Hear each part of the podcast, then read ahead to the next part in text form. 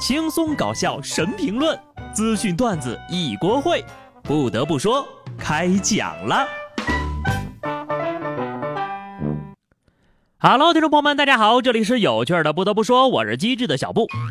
二零二一年所有的假期呢，全部结束了。那么问题来了，要怎么做才能让时间回到七天之前呢？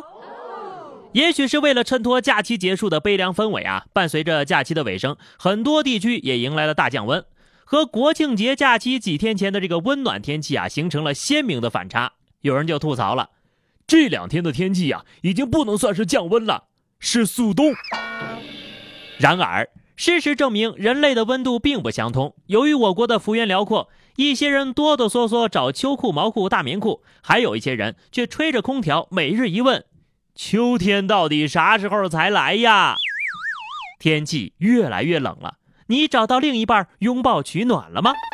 印尼一男子爱上了家里的电饭煲，觉得他既听话又会煮饭，于是决定娶她为妻。然而，这个爱情故事并没有写多久，四天之后他们就离婚了。原因是呀，这个男的认为他的新婚妻子只会煮饭，不会烧菜。不得不说，人类的癖好还真是千奇百怪呀，让我十分怀疑这个男的。是不是专门骗份子钱的？既然嫌弃妻子只会做饭不会炒菜，那你就再娶一个炒菜机、洗碗机、洗衣机，再纳一个微波炉、扫地机做小妾，三妻四妾不挺好的吗？反正呢，印尼的法律也规定啊，就是不是要一夫一妻的。据说呢，最多可以娶四个老婆。以后要是有了孩子呢，可以是电表，因为都是自己家里人。让他走慢一点儿。每天看看这个世界，我都感叹物种的多样性呀。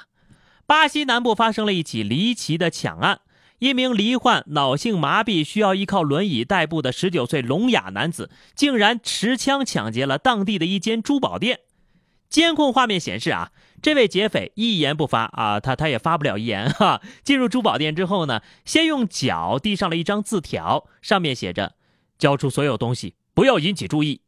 接着又用脚拔出了玩具枪，指向店员。随后呢，警方赶到之后呀，就把这个枪匪给逮捕了。好一个身残志坚、自立自强、敢为人先、不走正道啊！看到这儿，我还有什么理由不努力呢？劫匪抢劫的样子，仿佛是领导交给我一项我不能胜任的工作，而我硬着头皮赶鸭子上架的样子。他这么努力的抢劫，难道是想？进去之后就有人可以照顾他了。有些人的脑回路呀，真的是难以理解啊！墨西哥的相关部门对三十三种方便面产品进行了质量调查，结果显示，九家公司生产的十二种产品违反规定，需要下架处理。以韩国芝士火鸡面为例，因为该产品呢完全看不到鸡肉的成分，涉嫌欺瞒消费者。哎呀，这个 呵呵得给我整不会了啊！只能说呀，他们对东亚文化的形意理解的不够透彻。虽然说不知道为什么叫火鸡面，但里面呢肯定是没有火鸡的。大概可以理解为，你吃完火鸡面之后，就很容易变成一只着火的鸡，太辣了。照这么个推理方式呀，老婆饼、夫妻肺片、煲仔饭、鱼香肉丝，看来呀，在墨西哥也没有多大的生存空间了。其实有时候呢，吃东西可以犯点迷糊，人身安全就千万不能犯迷糊了啊！南京交警巡查的时候，发现了一辆可疑车辆。询问的时候呢，驾驶员和身边的男子均称没有换过座位。在民警调取监控之后呀，这两个人呢就承认了换座的事实。原来呀，这个驾驶的小伙儿刚考过科目一，因为担心身边的老司机疲劳驾驶，才主动请缨接过了方向盘。刚考完科目一。然后呢，就只记住了不能疲劳驾驶，没记住不能无证驾驶吗？虽然你是好心，但是却办了坏事儿。且不说人家司机同不同意，你就不怕自己没命吗？人命是很脆弱的呀。湖北武汉的张先生连续几天吃了大螃蟹之后呢，突然腹部剧痛，竟然是胆结石发作了。而就在今年的九月份，河南郑州有一位小伙子因为吃隔夜的螃蟹患上了脑膜炎。在这儿呢，提醒一下各位啊，又到了吃螃蟹的季节了。但是呢，死蟹不能吃，隔夜的蟹也尽量不要吃。柿子、浓茶、啤酒不宜和螃蟹一块儿吃。最后一天吃蟹不要超过两只。前两条呢我能听明白，但是第三条，啥家庭呀，每天能吃两只以上的大闸蟹？不得不说，咱们国人在饮食这一块呢，肯定是世界的一流水平。现在生活好了，好吃的多了，年轻人的营养也跟上来了，在哪能体现出来呢？那就是身高。近年来呀，我国居民的平均身高持续增长，十八到四十四岁的男性和女性平均身高分别比五年前增加了一点二厘米和零点八厘米。一项覆盖全球的调查也显示，中国人越来越高了。在一九八五到二零一九年这三十五年之间呢，中国男性平均身高增长近九公分，全世界增幅第一名；而女性的身高增长呢排第三，净身高排东亚第一名。不得不说。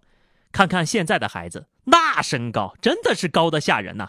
我们公司楼下有个小学，我每次中午放学从那边路过，我都感觉自己的个头更像是小学生。看着现在的孩子们蒸蒸日上，我都想回炉重造了。我可真是太矮了呀！身体素质不达标，可以多锻炼锻炼；智力水平不达标，可就难整了呀。前不久，杭州一位疯狂迷恋王思聪的胡女士突然念念不忘，必有回响了。